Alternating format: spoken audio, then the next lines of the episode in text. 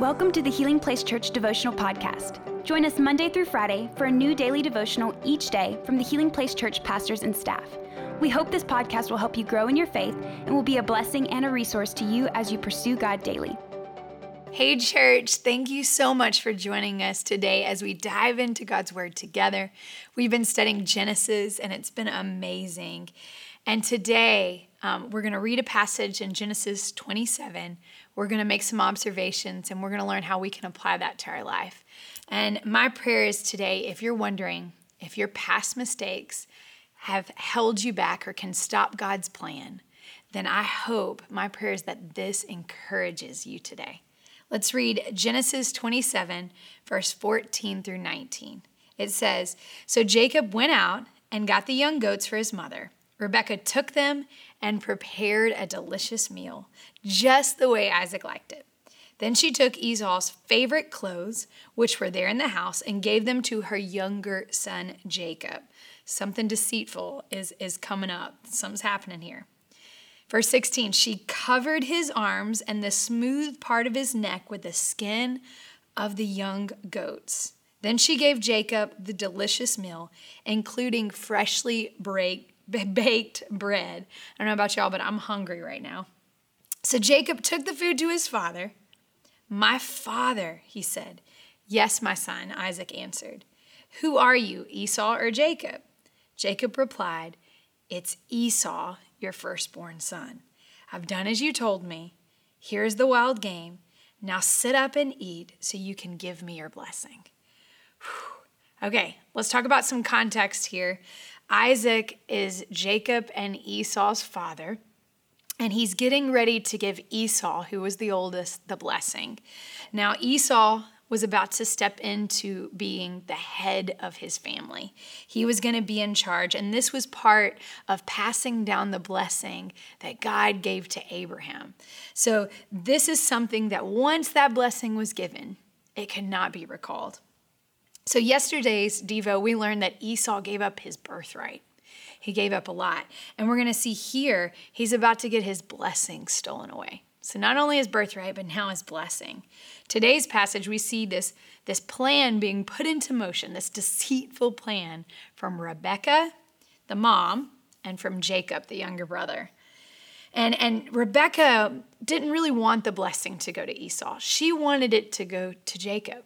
Jacob was her favorite. Scripture says that.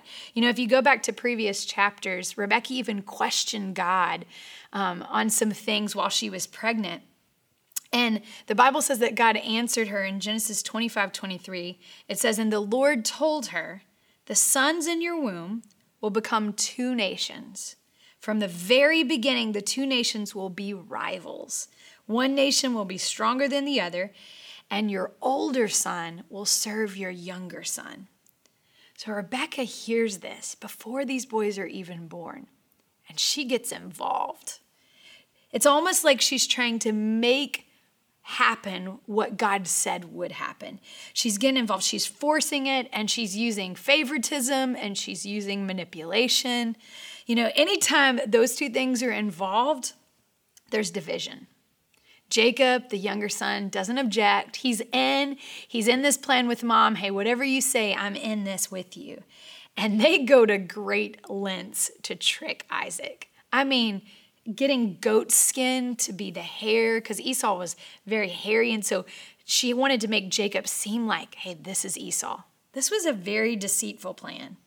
But you know what I love about this story is we see that God is still sovereign, even though Rebecca and Jacob used trickery.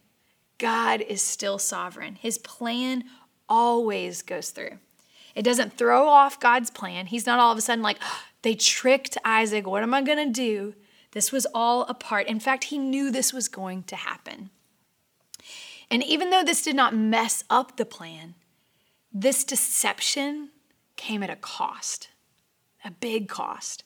You know, Esau is so upset that he waits till his father dies, but he is ready to kill his brother. He is that angry. So Jacob has to retreat and he lives with distant relatives to get away from Esau. So Jacob may have stolen the blessing, but he lost his family. It comes at great cost, comes at a great cost. You know, we don't have to fight over the blessing. I love that about God. God has grafted us in to the blessing. You know, Jesus Jesus' sacrifice on the cross makes it possible for me to be a part of the family of God. I love what you read in Romans 11 17. It says, But some of these branches from Abraham's tree, some of the people of Israel, have been broken off. And you Gentiles, now he's talking about us here, and you Gentiles who were branches from a wild olive tree have been grafted in so now you also receive the blessing God has promised Abraham and his children. We're a part of that church. We are a part of that blessing.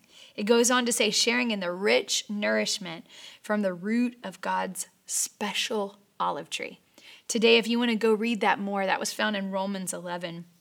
It's a great passage. Okay, so we made some observations. How does this apply to our life? What can we do? How can we take this and put it right where we live today? Well, there are two things that we can apply from this story. The first is our actions have consequences. Man, I heard that word a lot growing up, learning my parents disciplining me. Hey, that has consequences. If you lie, you're going to have consequences. In fact, I hated that word, didn't even know how to say it right as a young age. Jacob's deceit came at a big price. He lost his family. It forced him to leave home, flee everything he knew, and almost hide from his brother. You know, when we choose things that are not pleasing to God, there are consequences. But what I love about God is that his plan always prevails. It always prevails. So, the second thing I think we can apply from this passage is that man's tampering cannot stop the plan of God. Man's tampering cannot stop the plan of God. You know, we're blessed with the same blessing that Jacob received. We have been grafted into the family of God. We get that blessing. According to that passage I read in Romans 11, we are a part of that. You know, I remember someone once telling me that God will never love you more than he does today, but also that God will never love you less than he does today. Hearing that really made me think God, you just love me, and your plan is going to prevail no matter what. You know, I'm not big enough to mess up this plan from the creator of the universe. The things that I do are not going to mess up his plans. God has a plan, and it always prevails. We see this here in this story, but we can also see this in our life. God has a plan for you. He knows the plans for us. They're plans to prosper us. And He wants to see that through. And there's nothing you can do to stop God's plan. Let's pray, and I hope this encourages you today. God, we love you. Thank you, Lord, that you have a great plan for our lives. God, when we read this passage and we see the deceit and the manipulation, um, it's a reminder that those things have consequences, but God, but nothing can stop what you want to do. Lord, you called it long before all this happened. God, you knew each person that would be listening today. You knew them before they were in their mother's womb, and you know the plans that you have for them.